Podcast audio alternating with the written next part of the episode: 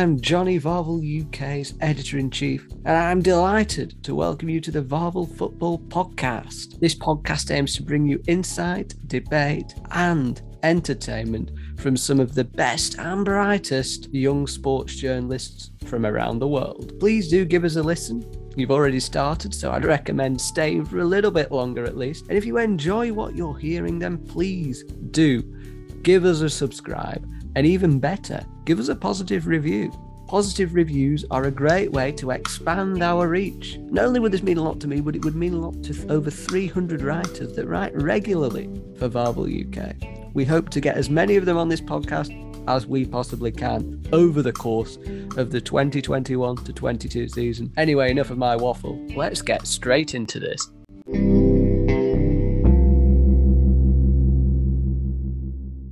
This podcast is part of the Big Heads Media Podcast Network. Go to big heads media dot com for more great podcasts.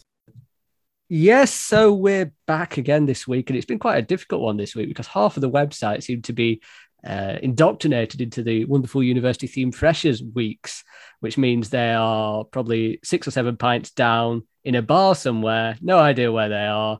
And that meant that I was panicking, throwing everything in the air, didn't know what to do. To make matters worse, Callum, the wonderful usual co-host, who isn't in Freshers Week, was at Brighton Leicester today. He wasn't a happy bunny at the end, and he is still on his way back. So that made life even more complicated. But thankfully, wonderful Harry, who's basically deputy co-host, is back, brimming with happiness, and another Steve Bruce masterclass on Friday night. Yeah, delighted. To be here or with Bruce? To be here. We'll, yeah. we'll, see. We'll, we'll talk about the football there. Yeah, we'll do. Yeah, fantastic. And also, brief VAVEL representative, much longer Liverpool Echo representative, Matt Addison. I did Google and saw that you actually did VAVEL way before I even did this, way before I was even charged in charge of the establishment. Absolutely delighted to have you on, Matt. Happy to be here. Yeah, very much so. Uh, very much so. I'm looking forward to it, getting into Premier League and, and Champions League and all the rest of it. So yeah, always good to, to talk. Fantastic. I, I never I never actually prepare for if the guest says no to that. So maybe maybe I, maybe maybe I should have something up my sleeve. But also to counter the Liverpool knowledge and think tank, we have wonderful James Ridge, VAVEL writer, All For United YouTube channel as well. Am I right in saying that's going quite well? Yeah, it's going all right, I suppose. Yeah, and and that's a plug as well, by the way. So if you've not actually oh, thank watched, you. Thank it, you, very yeah, you, much. See, you see, if you've not actually watched it, well, then do yeah. watch it.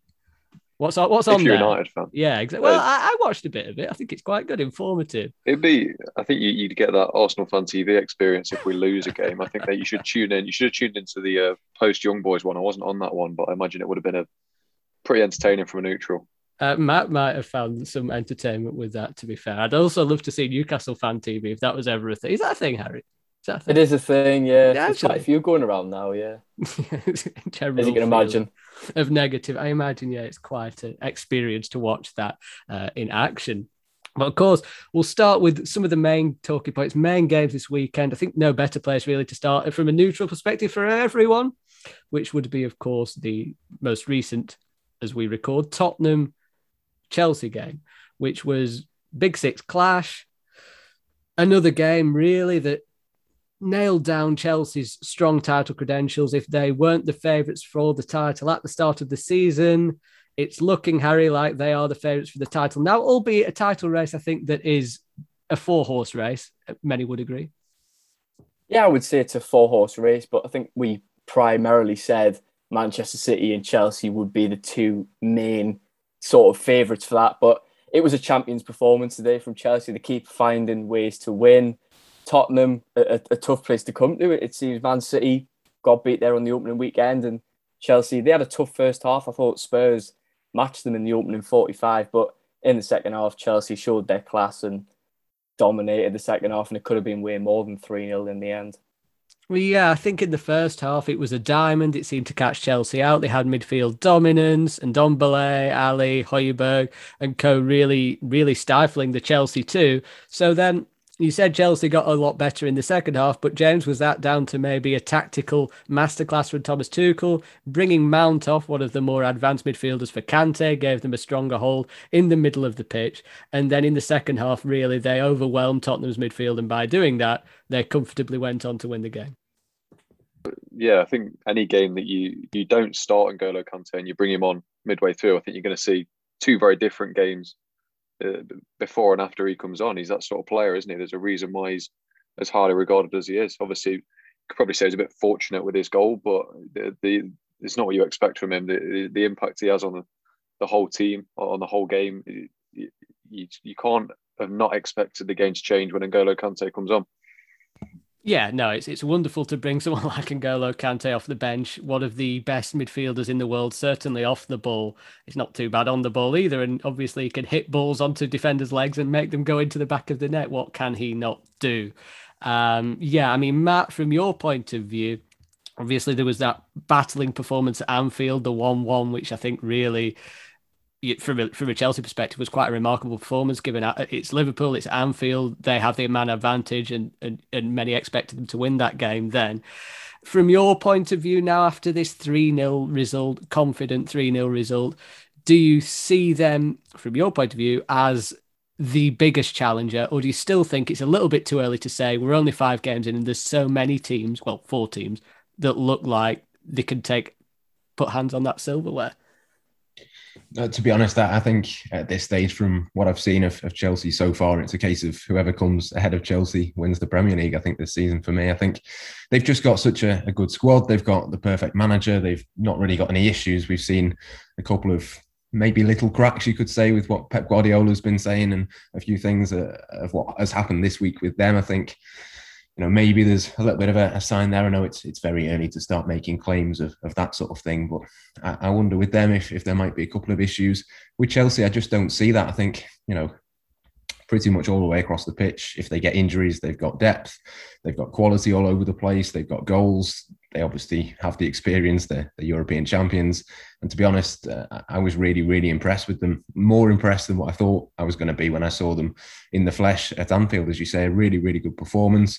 I think eleven v eleven, they looked the better team. I don't think Liverpool played particularly perfectly on that day by any stretch of the imagination, but I was just so impressed with with the way that Chelsea set up. And, you know, you, you mentioned the tactics before. I think when you've got a manager of, of Thomas Tuchel's quality, I think, you know, he's up there with with Klopp and, and with Guardiola without a doubt. And I think that's that's what sets those three teams apart for me in terms of, of the title. Those are the three that I put as favourites, and I know obviously Manchester United fans probably wouldn't agree with that, but I think that is that is the difference for me. I think those two are uh, those three, sorry, are absolutely world-class elite managers, and I think they've got the, the squads to to be able to to make the most of those coaches as well.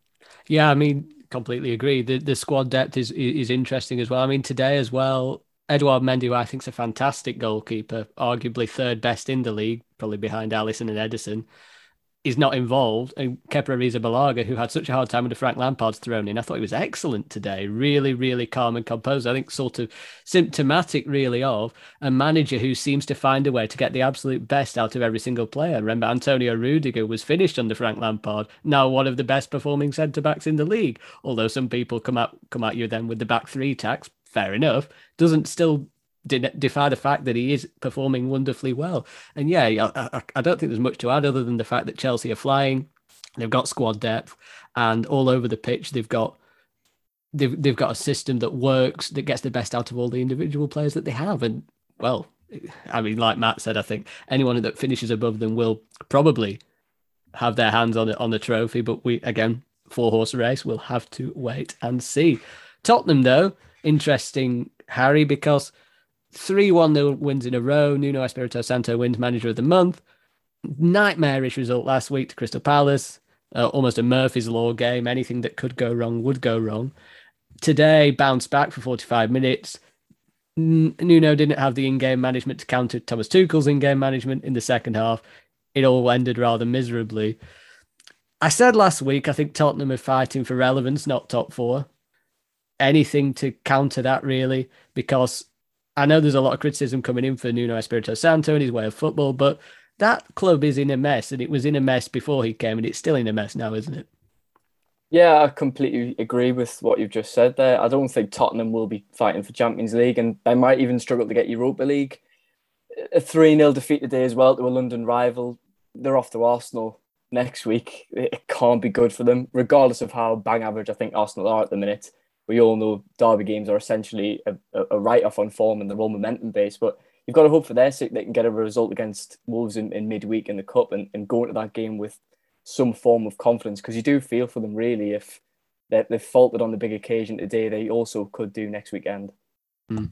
Gonna, yeah, it's going to be a very interesting... I mean, I said eighth, I think, at the start of the season for Tottenham, and after the first three games, I thought, oh, maybe not. But now I'm looking and thinking, yeah, it doesn't look like a top six club.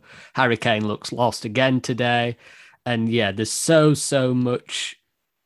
so off the... I mean, the, the, the Kane staying thing to me even was a bit of a, a red herring almost, because you think, oh, they can actually build here, but it just doesn't look like he's got the same gravitas that he had last season, when maybe his head was in it, his heart was in it, and the club under Jose Mourinho were trying to push for things, but it's all unravelled so quickly and it just looks like a mess. But anyway, on to slightly more optimism or optimistic things from a Man United perspective. We talked, James, a little bit about how Chelsea were possibly the team to beat, the best team in the league at present, but surely Ole Gunnar Solskjaer's team can counter that a little bit. They've got a Galactico set up there, haven't they, at the moment? And one of the biggest names on the pitch, Jesse Lingard, with the winner at the end. I mean, it's quite incredible, isn't it, how arguably going into the season, people were thinking Dean Henderson was going to be the number one. David De Gea's actually kept his place and done really well, making a brilliant penalty save at the end.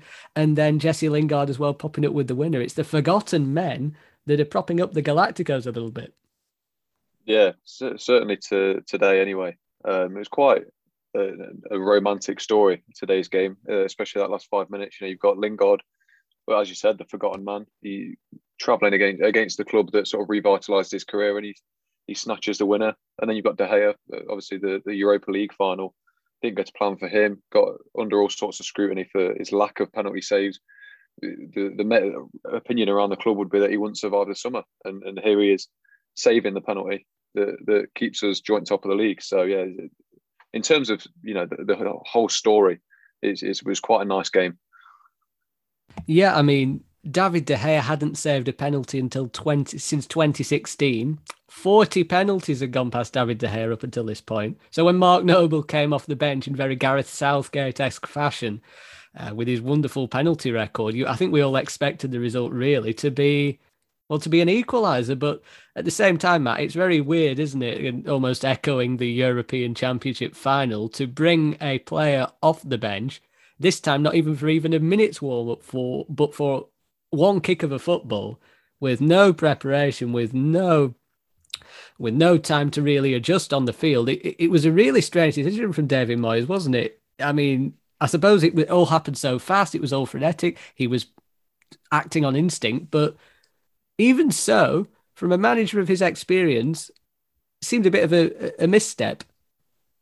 Yeah, it was a strange one to me. I know you say you, you expect him to score, but I, I thought the opposite, to be honest. I think when, when a player comes on, he's cold, he's not not played the whole game, he's he's obviously coming into a, a big moment like that. I think it's it's a lot of pressure, really. And I think to make that even worse, obviously, it's it's a V A R call. It's one that takes a little while to to decide, is it going to be given, is it not, and, and that sort of thing. And I don't know, it, it just it didn't felt it didn't feel quite right to me when it when he came on and, and took that. And I know he's got an excellent record, but I just think there's there's other players on that pitch. I'd have fancied Declan Rice to, to score mm. that. There's one or two others on there that you you think could be capable of it, and it it just felt like a bit of a weird one to me. To be honest, I'm not sure. I didn't see any of the, the post-match stuff or, or anything. I don't know whether it was a case of, of Mark Noble saying, bring me on, I want to take it, or whether the manager had, mm. had gone to him and, and said, look, you're a penalty man, do, do you want to go on? But mm. I don't know. Whichever way round it is, it, it just it doesn't feel quite right to me that, that that's the case. And obviously, it can go one or two ways, can't it? If he scores, we all sit here and say it's it's a masterclass and it's a brilliant bit of business from, from him to, to do that. But yeah, it, to, to me, when he came on, I just thought it's been such a long wait to, to give the penalty. He's come on, he's not warmed up, he's not in the, the rhythm of the game. It, it just felt a little bit weird to me. And yeah, unfortunately for him, it, it didn't quite happen for him. I could only imagine Harry's reaction if Steve Bruce brought a player on uh, to take a penalty and he ballooned it over the bar or something. I mean, that would be something. I imagine he laughs because uh, you don't have the ability to see what they actually do on the, on the on the podcast. Hence, it's a podcast. But I would say that um, from a West Ham point of view, Harry, I, another competitive game without Antonio as well on the pitch. They are. You know, I mean, th- th- that is the issue, isn't it? I suppose they do look slightly lacking a focal point without Antonio up front.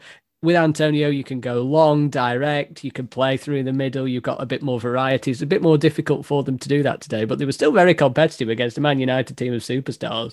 Do you think it's realistic that they can keep going till the end of the season, fighting in Europe and the Premier League? We saw Leicester do it last year, getting to uh, the knockouts of the Europa League and finishing fifth and having an F A Cup trophy at the end of it. I don't think they'll be able to replicate what Leicester have done because I just think they don't have the squad size for it. We've seen Antonio's, you know, how injured or suspended. It's Vlasic leading line, not a natural striker. But they're a very good side. They've surprised me this season. I must say, I think I had them down as fourteenth or something in my predictions before the season. And I just thought that Europe, Premier League, balance, it, it may come to that, but I just thought they wouldn't have the squad size to deal with it. But so far, they've had a they've had a really good start to the season, and I expect them to continue that. But I don't think they'll they'll be back in the European spots. But I do think top ten's a, mm. a realistic possibility for them. I would agree. Would agree. Uh, on to again back to United, James. Uh, it was it was a win really that that sort of looked like the United. It didn't defy the the criticisms of the Ole Gunnar Solskjaer way, in that again. Was it the system or the tactics that were doing it, or was it more an individual taking the game by the scruff of the neck, shifting inside and scoring a wonderful goal? Is the emphasis on individual quality something that should be embraced? Because you, as a club, you have so many wonderful individual players, Paul Pogba, Ronaldo, Bruno Fernandes, Jadon Sancho, et cetera. Or does there need to be more of a system to integrate all these players together, like you see at maybe a Liverpool or a Chelsea or a Manchester City?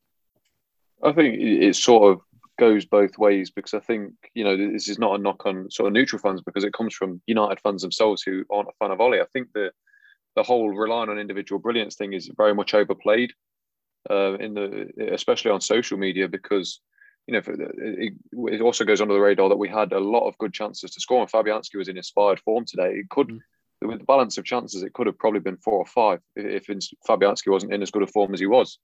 Um, so yes, it took that little bit of individual brilliance to get us over the line, but and it has done on many occasions. Listen, Ole's not exempt from from that um, criticism, but I also think, you know, with, with the players, with the caliber of players we've signed as well, it's very hard to integrate them straight away. Obviously, Ronaldo's hit the ground running, but you, you'd expect that from him. He's almost superhuman at this point. But um, yeah, it, it is a criticism of Ole that he, there's no defined style, but um, I think. You know, unless we're looking at the best managers in the world, in a, a Tuchel, a Klopp, a Pep, there's not many managers who you could Dyche. Put, sit and look at. Oh, yeah, obviously, Sean Dyche as well.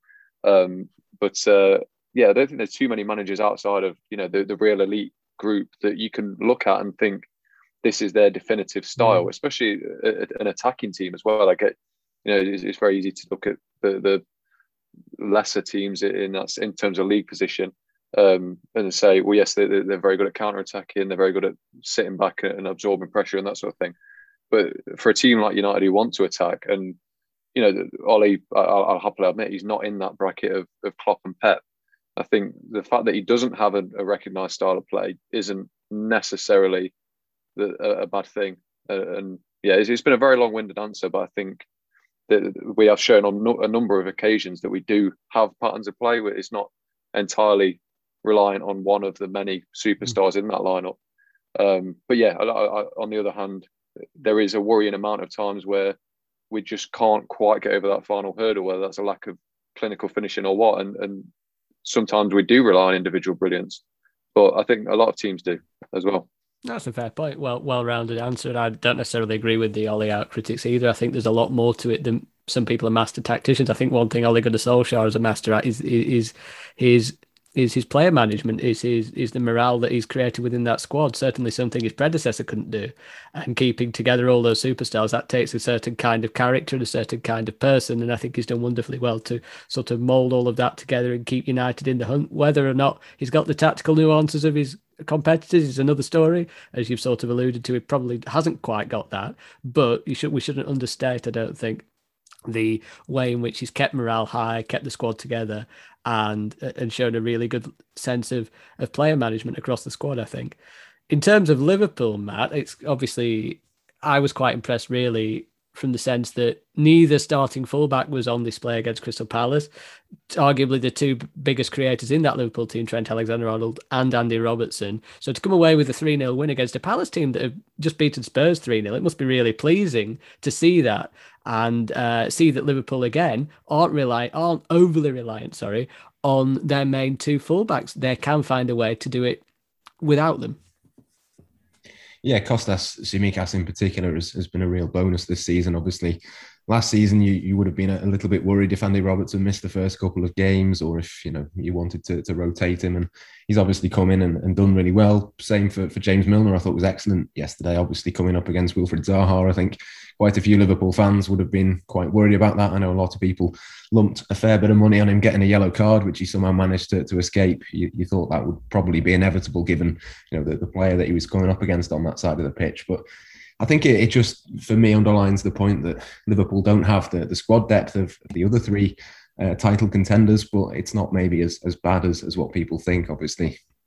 Liverpool fans desperate for, for more transfers and, and stuff like that during the summer for, for more players to come in. But, you know, the, there is there is a level of, of depth there. Obviously, last season exacerbated it with all of the injuries coming in in one particular place. They've sorted that with Ibrahima Konaté coming in, who again thought was excellent against Palace. Obviously, the first minutes for him in a Liverpool shirt. But I think what it shows for me is that even with a couple of you know illness, injury, rotation, all of those things, Liverpool have still been fairly comfortable against Palace, and, and to be honest, could have scored one or two more. Diogo Jota should have scored at least once, if not twice. There's a couple mm. of other sort of big chances in there. The fact that Liverpool are sort of put into bed a team like Palace, who, like you say, have, have been decent this season. Again, have been far better than what I thought they were going to be.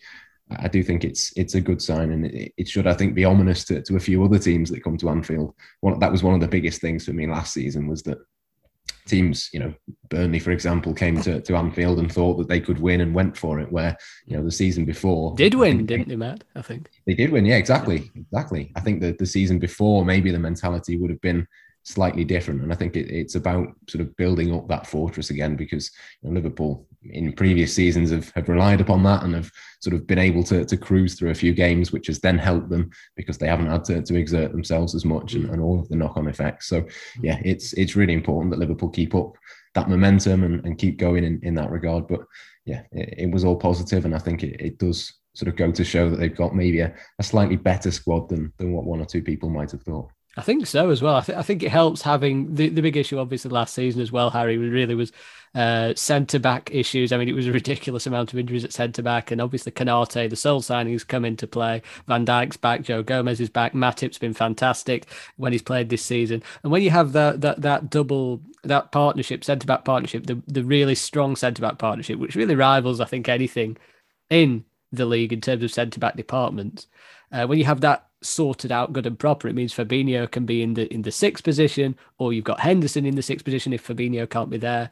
But again, that's a really strong defensive shield, co- complemented with Alisson in goal as well. And it means that when some of the forwards do miss opportunities like they did last season, like they do this season, there's less consequence, I think, for it, isn't there? So this season, I mean, against Leeds, it could have been eight nil last week, for example. But in maybe the season before, with less of a strong defensive shield, Leeds are probably on the score sheet, and then the there is a worry, there is a panic that the missed chances will come as a consequence later in the game. But it's less of a problem now when all of those defensive options are back, because they have a world-class defence, world-class goalkeeper, and a world-class defensive midfielder. Yeah, absolutely. It, it's, it's massive for them to have Van Dijk back. But I think the biggest thing that's going to give Liverpool the edge of the season over all the injuries and all the issues they had last season was having the crowd back. Mm. Anfield's a fortress once again. I think we're, we're seeing that. But like you said about Fabinho, that it, with the defence being back full strength, it means the midfield's also back to full strength as well. And having Fabinho in that number six area, just it just helps them a lot more, I think. But Liverpool, I think a lot of people wrote them off at the start of the season, but they're going to be up there. And like Matt said about Chelsea, Chelsea are the ones to beat. But if anyone who does finish above them is going to win the title, and don't write Liverpool off. I think no. that's the that's the main thing. No, very, very well put. I think they've been very impressive this season, actually, because they've got that solidity back at the back. And even though they've been missing chances, all of the th- front three, really, uh, and, and others in, in those fields have been missing chances. They've still been very, very impressive in terms of game management as well. Yeah, I think they've probably been the second most impressive team outside of Chelsea, to be honest with you. Maybe Manchester City would have said we're, we're up there as well, but there's a bit of a, a stutter this weekend. I mean, I never saw... because I had Livramento as my second substitute, and because half of my players have COVID on my fantasy football team, he's coming in for his for his trusty five-pointer. But Manchester City have won their past few, three home games, I believe, five nil, five nil, or against Everton on the final day of last season, five nil um, against Norwich, and then five nil against Arsenal. So who saw the nil-nil coming? I mean, it, it, remarkable, really. But one thing I would note, James, really, is the is the way that Ralph Hasenhuttl looked at the, looked at how City have faltered in the past, playing against a back five, and he kept with the back five that they got a nil-nil with last week against West Ham, Livramento and Walker-Peters at, at wing-back, in the wing-back slots. And they really did cause a problem for City in terms of where when they were trying to build up. They had one shot on target in the whole game. So, Hasenhuttl masterclass? Um, I'd say so, yeah. It was a, he, he's got a knack of doing it, hasn't he? I think Southampton, are, for a large portion of each season, they're quite underwhelming, and then they seem to sort of pull it out of the bag in certain games. Like they were very, very good against us earlier in the season as well. Mm. They were probably unfortunate not to win if they'd have buried their chances. But I think that you, you've also got to sort of ask questions of City, a, a team of their quality. It, you can understand sort of when they drop points and it's just not gone their way. You know, they, they've missed some big chances, and you know you, you could see that they probably deserved a win. But I think in this game it it was pretty even, if not in the in the fashion of Southampton. I think that's what's worrying for City. They weren't creating the sort of chances they usually do. They didn't look as fluid as they usually do. Obviously, it's it's a rotated squad, but when you've got the quality that they have in abundance to rotate, you, you I still think you should be expecting more from them. Yeah, I mean, Guardiola said they didn't have enough time to prepare, which made me laugh, um, to be fair. I, I, li- I like the excuses of some of the bigger managers, and that one did make me chuckle. I think he said we had ten minutes um, the day before to prepare, which, again, was a little dig at scheduling. But, yeah, I mean, I mean, it what, it did come out of the blue a little bit because they have been blowing teams away. They obviously got the one nil against Leicester as well. Ah, I think it's it's interesting because people will say they need a striker, they need a striker, they needed a striker. But in actual fact, they won the league without a striker. They got to the Champions League final without a striker. They win the Champions League final, they win the treble. So it's not necessarily, I think, that they need a striker, but I suppose it's about maintaining those high standards of creation, isn't it? And is is there a bit of, I suppose, on the back of a six three win against R B Leipzig, a little bit of complacency dropping in because, hey, we've just beaten a really good team in Germany. Now we play Southampton, Matt. Do you think there's sometimes the way they play, there's got to be a lot of focus on the way they move the ball, when the speed they move the ball at? Is, is it just simply that sometimes they're a little bit off it mentally? They're just not quite with it? Possibly. I, I wouldn't I wouldn't want to, to use the word complacent with them because, like you say, they've they've done it for, for so many seasons, so many years with Guardiola. I think it, it'd be quite harsh to, to use that word. To be honest, I slightly disagree with you about the striker. I think they do need a striker. I do think that's that's a missing piece, and that makes it all the more baffling to me that they spent one hundred million on Jack Grealish when they've already got four or five players who do virtually the same thing and didn't put that money towards getting a Lukaku or a Harry Kane or whoever it might have been. I think that would have been a more sensible allocation of what is a vast amount of, of funds. So, yeah, look, they, they didn't do that. They're going to have to go and, and try and, and do it without. They've done it before without. It's not been an issue in the past. They can certainly be right up there. But I think, for me, if if they'd have had a striker, those are the kind of games where we have seen it a few times in the past. They they sort of needed that that, that flat track bully almost to, to come in and, and just win them that game. I think If if Chelsea do finish ahead of them, I think that'll be that'll be the difference for me, is that Chelsea have got Romelu Lukaku who can win you a game one nil even when you don't particularly play that well, and, and maybe City haven't. But yeah, look, we know the, the style of play. It's slightly contradictory in the fact that, you know, we're, we're saying these things and, and criticising them even though they've won so many things and, and been so brilliant. But yeah, that, that that would be the question mark that I'd have. If if you're that desperate for a striker, why have you spent one hundred million on a player who is probably not that much better than the uh, creators you've already got? That's a fair point, to be fair. I don't disagree with that. I just sort of make the point that they were one game away last season from winning a treble without a striker, and they said, oh, how are they going to replace Aguero, who didn't play really for virtually an entire season. But you're right. I do think that certainly when you look at that, the, when you got the likes of Bernardo Silva, Gundogan, Foden, De Bruyne, you, you there is an there's an excess of creative talents, and yeah, you're right. I do think there is a gaping hole. Well, Ferran Torres, when he has played, didn't actually he was rested actually uh, against Southampton, but he has shown signs that he could be quite effective in that number nine role. Uh, Harry, Newcastle have a striker.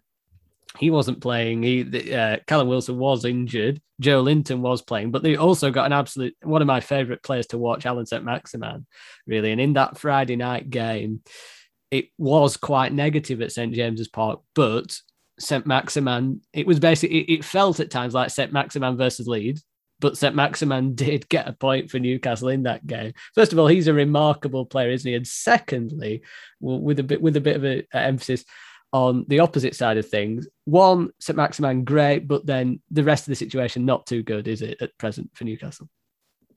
He's the shining light, really, at the minute for Newcastle. I've said this countless times on this podcast. It's an absolute joy to watch Alan St-Maximin. He's the best player I've seen at this club in the last decade.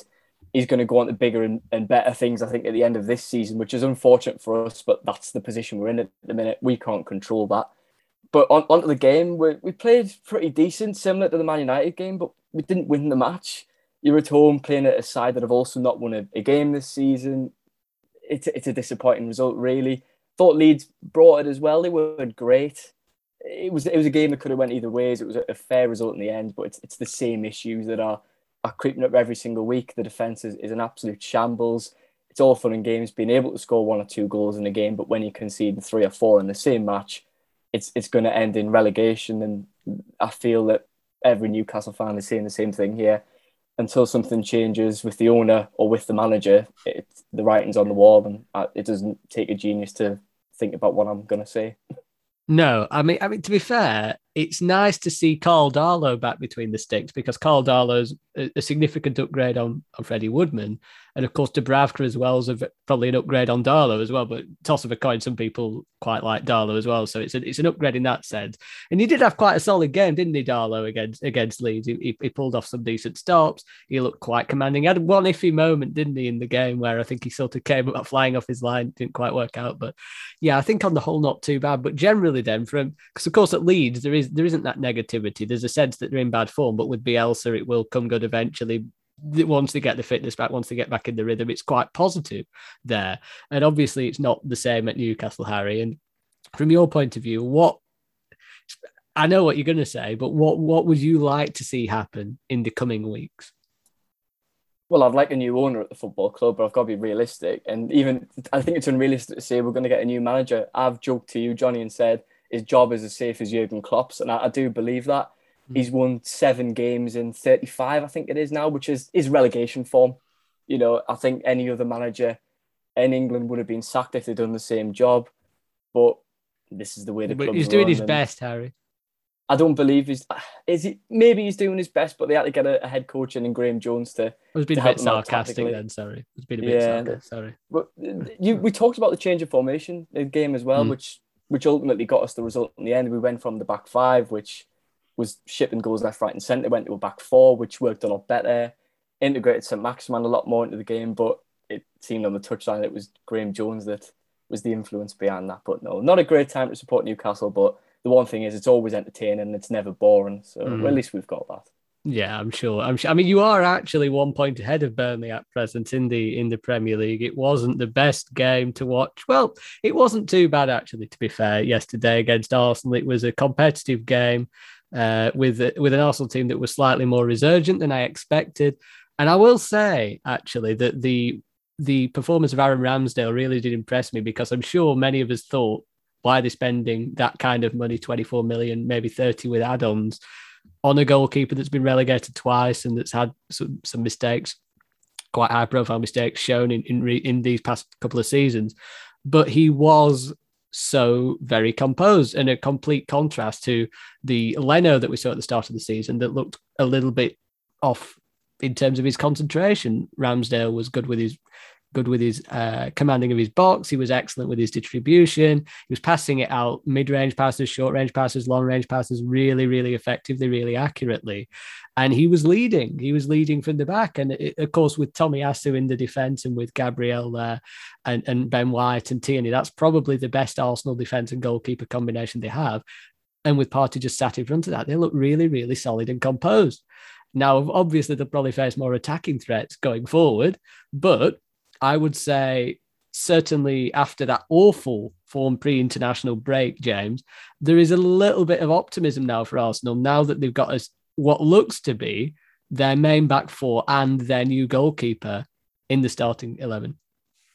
Um, maybe, yeah. It's, on paper, it should be a, a good Arsenal team that probably shouldn't be in the position they're in, but I think, you know, no disrespect to Burnley or uh, or mm. Norwich, but they, they've effectively scraped past two relegation candidates as their two wins so far. And I think that with how massively they were outplayed in their um, losses, I think that would be more of a worry. But yeah, there, there is definitely positives around Arsenal. Obviously, Ram, you have to be pretty foolish to say Ramsdale's not a good goalkeeper. He's mm. found himself the last two seasons behind probably the worst defences in the league each season. Mm-hmm. Um, you know, you look at it statistically, he's overperforming ex- his X G mm. or expected goals conceded every season. So, you know, there's a good goalkeeper in there and he's young, so he'll, he'll, he'll improve. But yeah, I think Arsenal are around that Spurs line where, you know, there's no doubt and they're a good team, but I don't think they're going to be troubling the, your top four or maybe even your top six.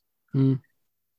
I feel like I feel like the transition was very good, how they got the ball to the attacking players. You had Odegaard and Smith-Rowe just playing off uh, Aubameyang, Saka and, and, and, and Pepe, and they were sort of getting the ball forward into those positions really convincingly. But once they got to the final third, it was very, very slow, a bit pedantic at times. It didn't look like there was that fluency that there was getting the ball up the pitch. So I think that's something they probably need to work on. Of course, it's nice to be able to play the ball out from the back, but to get it to those positions and then be so slow and, and wasteful when getting there. So that had been Manchester City. I think they'd won probably three nil, to be honest with you. But the fact that they couldn't make the most out of those transitions in the in the, in the attacking third, in the Burnley defensive third, I think meant the game went on further and on further. And then Burnley could have maybe got a point out of it with a bit more luck in the end. So, yeah, I, I think there's still a long way to go, but there's certainly some promise with how they're playing, certainly with regards to with, with reference to how they were playing pre-international break or the first international break. Um, Matt, Everton, Rafa Benitez, Agent Rafa was trending on Twitter yesterday, um, which is quite amusing because he's done such a good job so far. But it was an absolute disaster class, disaster class, uh, disaster class in the uh, game against Aston Villa because. Well, to be honest with you, I mean, when you have Richarlison and Calvert-Lewin out, that's a very big problem because Rondon, who hasn't started a match since May, comes in and you're asking for trouble against an Aston Villa team with a two-pronged attack of, of Watkins, two-pronged attack of Watkins and Ings, and some wonderful players in behind that in a three five two. I, I, I looked at the lineups and thought this is a Villa win all day long. Not much Benitez can do with that when you know your two your two front men are out.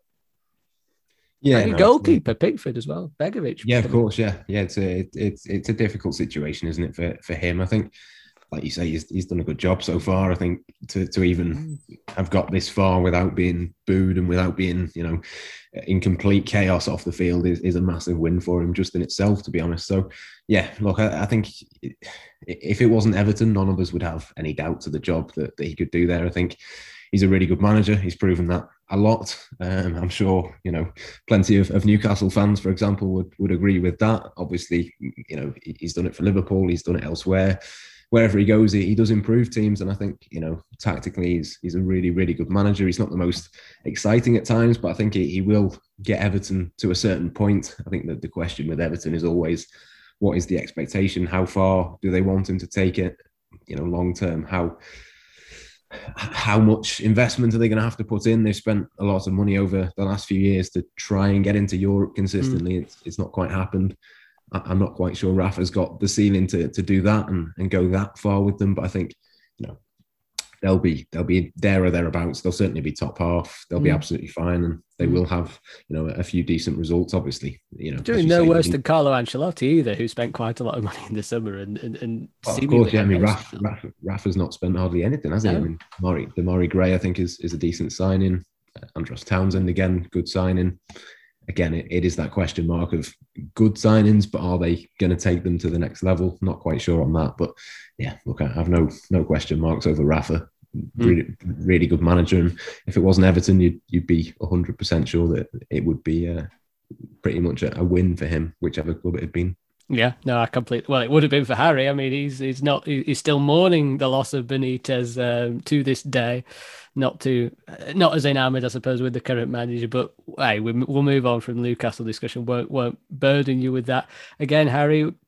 Actually got a message from Callum saying how angry he is still about the result again, and he asked me to ask you all uh, about the implementation of V A R. I mean, in the Brighton-Leicester game, this was actually going on at the same time as the game West Ham v Man United, which we all we were all watching. But Brighton won two one. Brighton, much the stronger team in the first half. Leicester in the second got back into it and probably should have got a point at the very least, and at the end of some really dodgy V A R decisions. Josh Holland, who writes for, uh, well, editor, VAVEL editor for Aston Villa and Wolves, and also writes for Leicester as well, noted on his Twitter there were three V A R decisions in that game against Leicester City. Uh, there was a penalty against Vestergaard, which was actually the wrong decision for a, t- a tussle with Maupay, and it looked actually like it was more the other way around. Then we had a Lookman goal that was disallowed, disallowed by Barnes offside, which was correct. But then we also had another goal disallowed, an Ndidi header that was ruled out because of a Barnes offside, and that was probably deemed to be incorrect, really. So two V A R decisions, really, that went against Leicester that shouldn't have gone against Leicester. In actual fact, we with the Man City Southampton game as well, we also saw a Kyle Walker red card overturned. And I watched it again and I thought, I don't know where they've come to that conclusion, because Southampton would have had a penalty. It was ten men. Walker looked like... Well, I I imagine with the with the sort of hook challenge, it looked like, oh, maybe he did get the ball, but if you look at it, he didn't. So there's been a few V A R decisions this week, two against Leicester in that period as well. Even though I think it's been a really big improvement this year, do you think generally, Harry, that there could be a little bit better use of it across the board? Because we're still getting quite a few wrong decisions when we're looking at it and thinking, actually, you know, quite clearly... Quite clearly, V A R is wrong. Well, not V A R is wrong, but the implementation of it is wrong. It's bizarre because some weekends it's great and sometimes it isn't. Like the Newcastle Aston Villa game is the one that you might know, this one where we got a penalty, Martinez took out Callum Wilson. Yeah. Then they pulled it back for an offside, and then you look at it and he's, he's not actually offside. But the, there's been a few this weekend. I think James will know this one about Ronaldo. I think he could have had two penalties today, mm-hmm. arguably. There was a one in the Leeds game against Newcastle where Dan James was took down on the box by Joel Willock. That, that was looked a penalty. Like a, that looked like a penalty, and it, it wasn't given. So there's been loads, but the Leicester one's a, is a different one because I, I've seen a thing on Twitter. I've not seen the game. I've not seen the highlights, but they're saying if V A R was implemented correctly, it would have been three one to Leicester today. Yeah. So you, you can see it's been a it's been a difficult start this season for them, really. I think that's a, that third defeat for them this season. So yeah. If they're looking for Champions League already... Three defeats is not a, it's not Champions League credentials, is it really? Mm.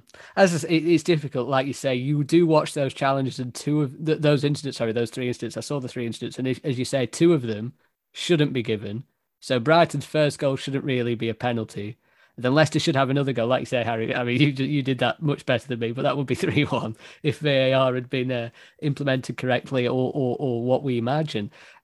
Again, I mean, it, it sounds like uh, it's really difficult because it's not V A R's fault. V A R's fine. The V A R's providing the imagery, as, as we all note, for what we see, and it's supposed to eradicate these mistakes. If anything, if these decisions were being made and V A R wasn't there, we'd be saying, well, where's V A R? So it, it's one of those, isn't it? But I suppose, James, does it highlight really the... Certainly when you look at the European Championships, does it highlight our lack of high-level officiating compared to maybe some across Europe?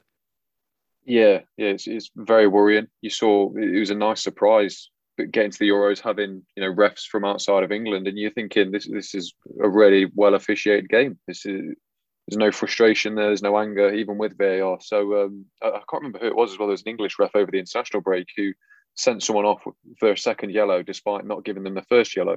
That just sums it all up. Um, Efficiency. So yeah, yeah. Mm. So it, it is worrying and. Not really sure what we do about it because I don't think we, we've ever been below par refereeing wise. I'm sure it's usually been England that sets the standard.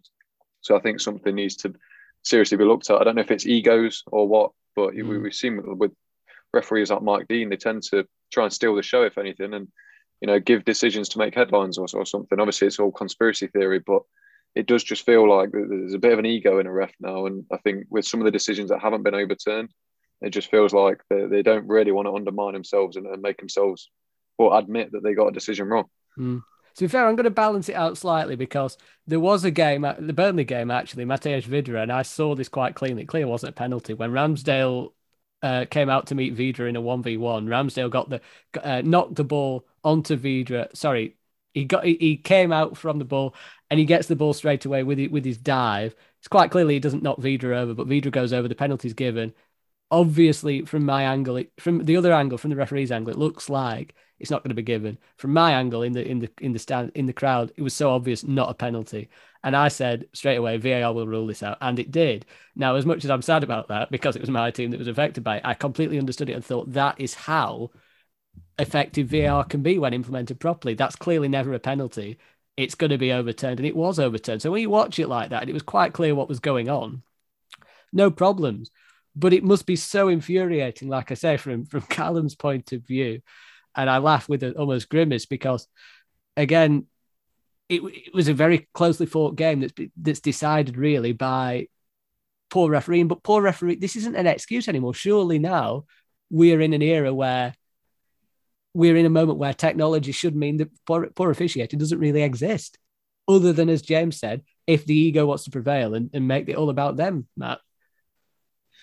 Well, I mean, let's let's talk about the Euros point first. I know everyone's sort of saying how how impressive the Euros were, but I mean, there's a couple of things to, to dig into with that. One of them is that there was a lot more officials working on the games. That's yep. why it was quicker with the V A R calls. And the other thing is, it's the best referee or the best two referees from each of the countries. It, it's essentially like having Michael Oliver refereeing every single Premier League match, which obviously he's better. Have to clone him.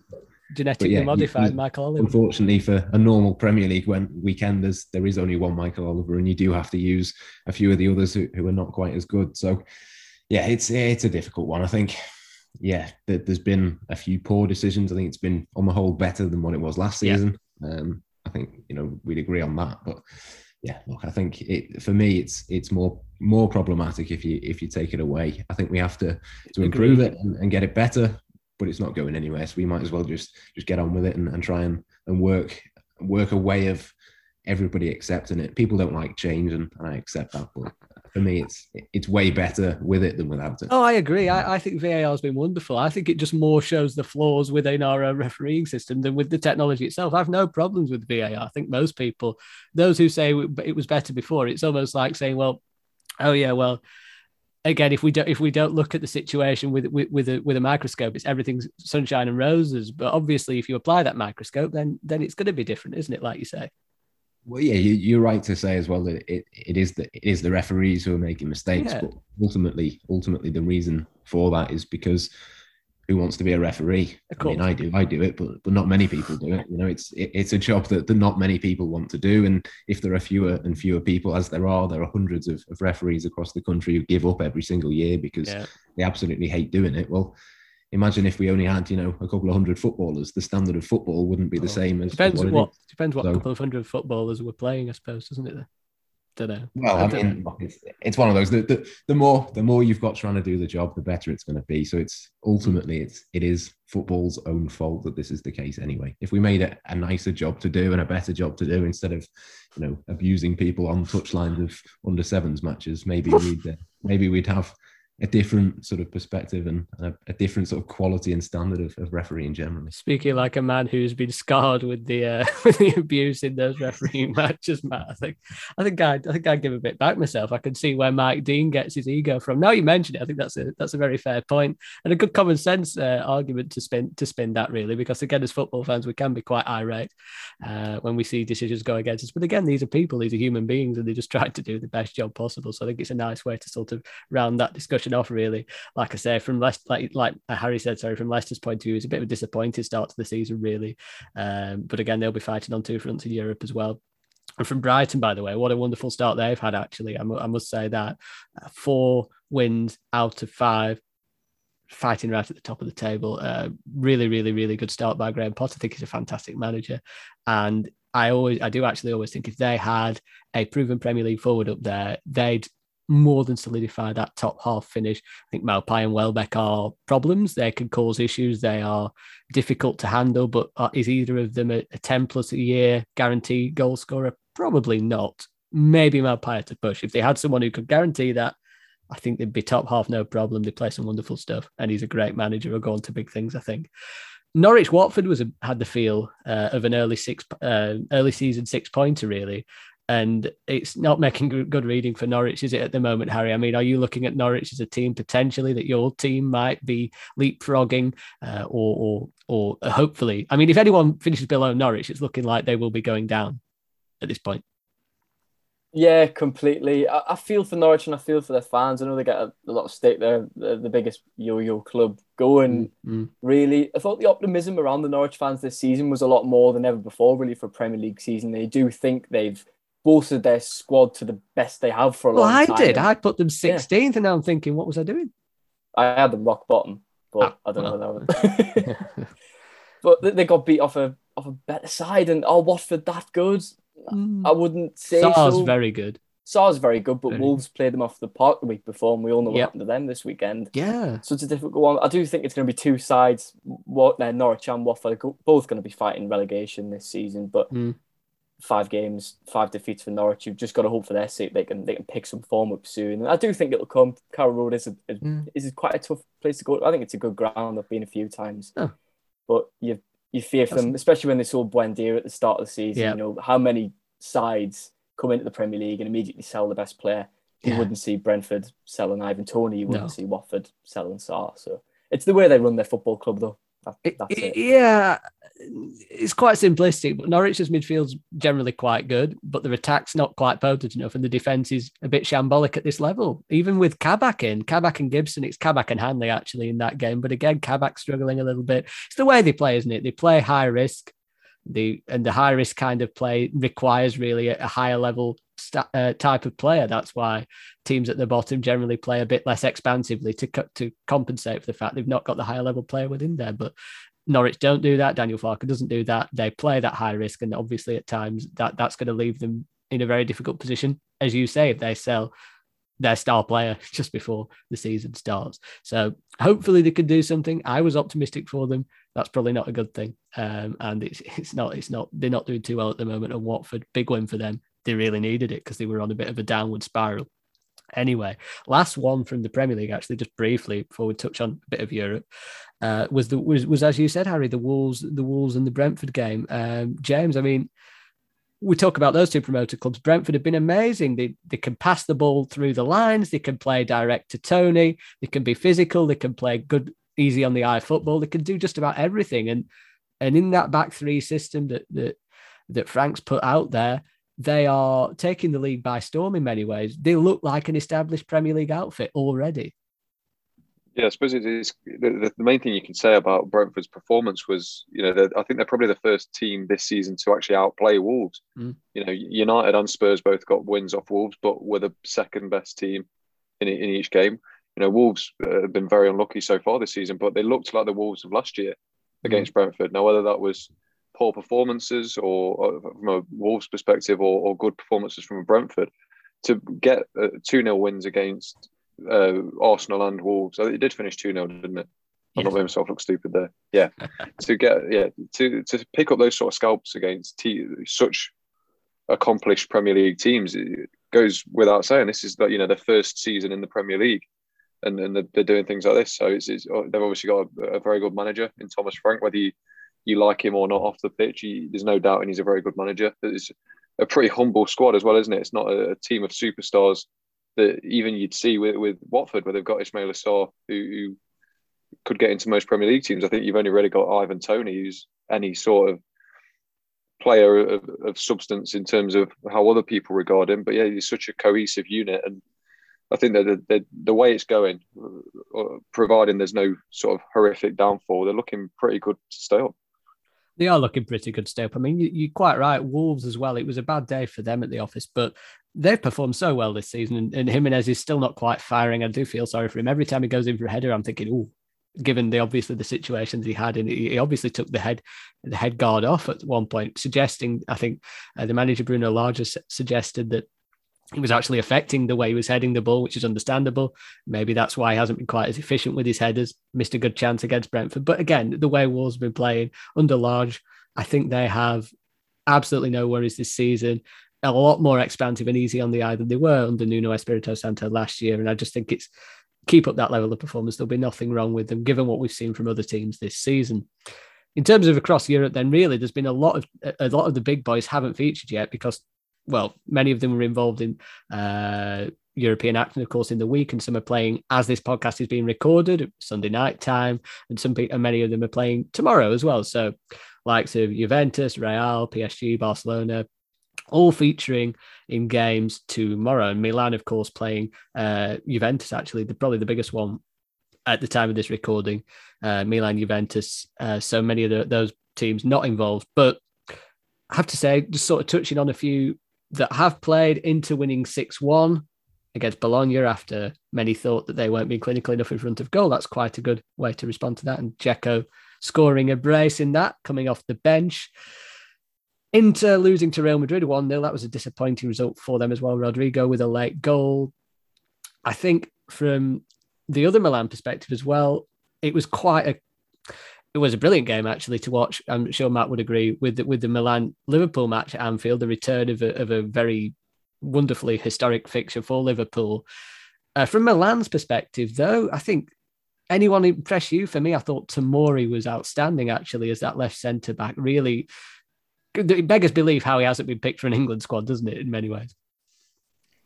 Yeah, yeah, it, it certainly does. Yeah, when you look at one or two other players in that position and, and how well he's done, by all accounts, I've not seen a, a huge amount of him other than on Wednesday night, but I thought he was was brilliant. And I, I did think Liverpool were better than than one goal better than Milan. Yeah. They should have made it far more comfortable. But there were there were certain performances within that team that you looked at and and thought were really good. Obviously, the goalkeeper is one. We all know, obviously, mm. success that he had last season. And Tomori was the other one. I thought, you know, they, they spent a fair bit of money on him. So you'd mm. expect him to, to be that sort of level. But, yeah, he, he looked like a player that you kind of wondered why Chelsea, given they play three at the back, why why they would let him leave. Because, you know, at some point, it, it might be might be one of those that, that possibly could have been could have been useful. I believe he was he was there was a buyback clause that was that had to happen, or, or A C Milan could trigger it, and it was set while Frank Lampard was in charge of the club, I think. So when Tuchel came in, I bet he was quite annoyed himself that he couldn't play him in that left centre-back role, although Rudiger is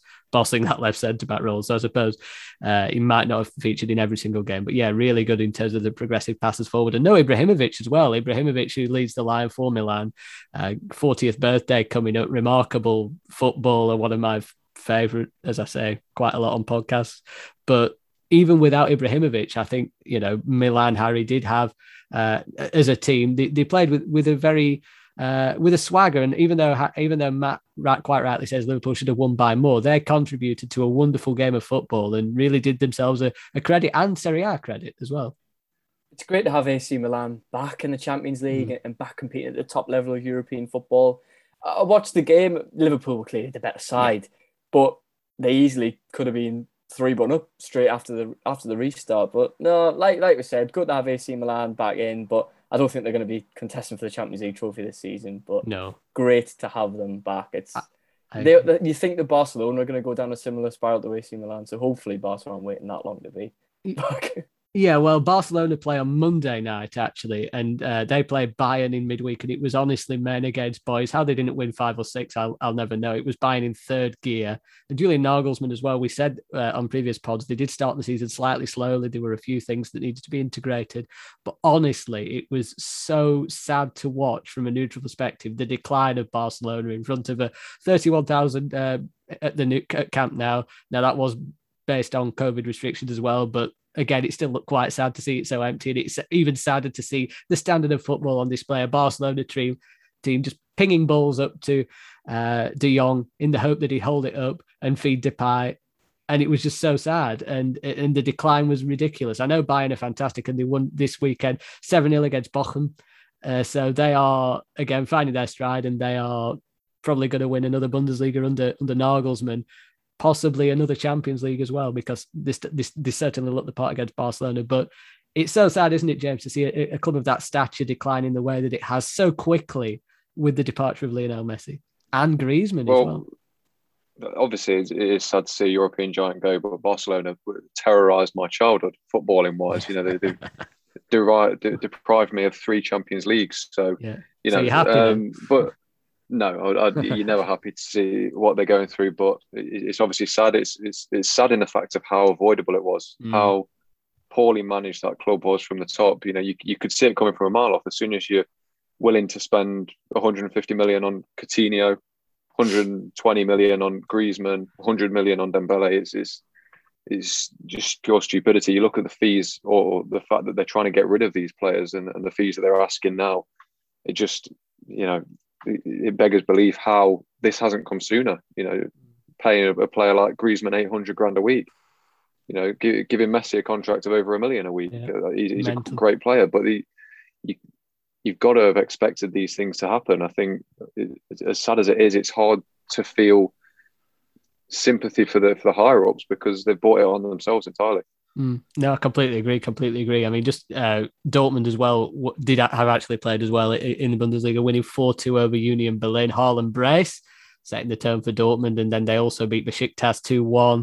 Goal from Haaland, goal from Bellingham as well. Wonderful talent Bellingham is. He's just getting better and better. They're going to have another eighty, ninety, one hundred million pound in the bank account in not too uh, long, I don't think. Uh, just just ridiculous how they bring through players, recruit players at such an age and then bring them through in such a manner as well to sell them on for such an extortionate amount of money. Atletico as well, actually, Matt, will be playing Liverpool in in your little group of death. Uh, two back-to-back nil-nils, nil-nil against Bilbao in the league, nil-nil against Porto in the Champions League. I sort of insinuated this, I think, on p- previous podcasts, but Diego Simeone is a wonderful manager and, he, and his style's so obvious and, and the, the fans love him. But with the, the talent of riches they've got in attacking areas now, I can't help but think, well, maybe he's also a bit of a detriment to some of those. When you've got João Felix, who actually got sent off this weekend with two bookable offences after coming off the bench. You've got João Felix, you've got Griezmann, um, you've got... A, well, a plethora. I don't want to go through the whole, but a plethora of attacking options, and you're still playing quite a rigid, low block kind of manner. Something oh, almost Sean Dyche-esque, but you sort of think it would. Is it necessarily a good thing that he's got so much money to spend that he arguably has now the best squad in La Liga, or is it a little bit almost like exceeding the manager in his kind of style? I think it's a bit of a shame, personally, that they, they don't go for it a little bit more. But obviously, they've won the title last season. They've got the, the results to, to be able to, to do that. And ultimately, if they win the league again this season, which I think there's a pretty good chance that, that they will, mm. you can't really argue with it. As long as as long as they win, it'll be fine. I, I do wonder, you know, long term for, for someone like João Felix, it would be a bit of a shame if he had to play that sort of football for his entire career. I think he's he's better than that, to be honest, for, for want of a better phrase. Um, yeah. But ultimately, again, if, if he wins the league every season, that will be what matters most to him. It'd be interesting to see if if they were to go two or three seasons without winning anything, yeah. would they get frustrated? But I don't know. I think at the moment, they're probably the team to, to beat in, in La Liga, which says a, a lot about probably the other teams in there as much as anything else. But as long as, as, long as they're up there and, and they win it, it's not really an issue, is it?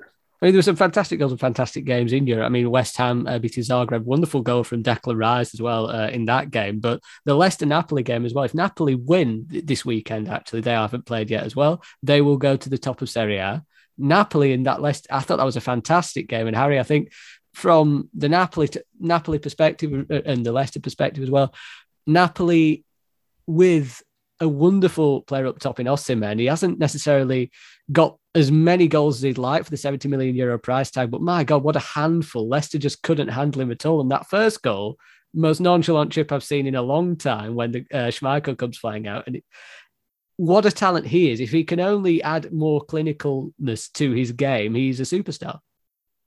And he's already twenty-two years of age as well. Yeah. He's got a long time ahead of him. We've seen with strikers, they don't really hit the prime until they're twenty-eight and twenty-nine. So yes, he's not had the, the ideal start to his career with Napoli, but he's only going to get better year in and year out. And a great performance against Leicester. And it was a it was a really, really good game to watch, wasn't it? Oh, fantastic. As a neutral, it was fantastic anyway. Again, Callum, Callum was quite sad. He wasn't happy again. He was never happy that lad. But uh, yeah, no, it was. Uh, I, I take that back. He might listen to this. He's always happy. Uh, but the uh, yeah, fantastic. I think it, it was a wonderful. There's some wonderful games this week here. We were, really were treated. I haven't even touched on United Young Boys, but James, I won't do that to you. Tough, tough day at the office. Tough day at the office. But thank you for coming on, both of you, and thank you for Harry. Thank you for Harry for stepping into the co-host kind of chair. It wasn't really a co-host, but you did you did a wonderful job of of guesting and offering your insights. Thanks, mate. Uh, see, that's nice, wasn't it? I can try. Do it with gritted teeth, the niceties. But also a big thanks as well to Matt and to James. No problem, mate. Anytime. Yeah, thanks for having me on. That was very seamless. I was worried about if you were just going to jump over each other, but very, very good. Um, be sure to follow that. I will put the ats in the description because, of course, I, I know it can be difficult to know how things are spelled and whatnot, and I won't do that to them to spell their own names out and so on. So put the apps in the description and be sure to follow them on Twitter. Be sure to follow, well, Harry on Twitter as well. I'll put your at in there as well. That's nice of me, isn't it? Also, but most importantly, be sure to give us, well, you've listened, so be sure to give us a subscribe, give us a review on all good podcasting platforms. It's really, really helpful for the reach of the podcast. I know I said this at the start, but it's always good to reinforce it at the end. Until next week, thank you for listening. Stay safe and enjoy the rest of your week.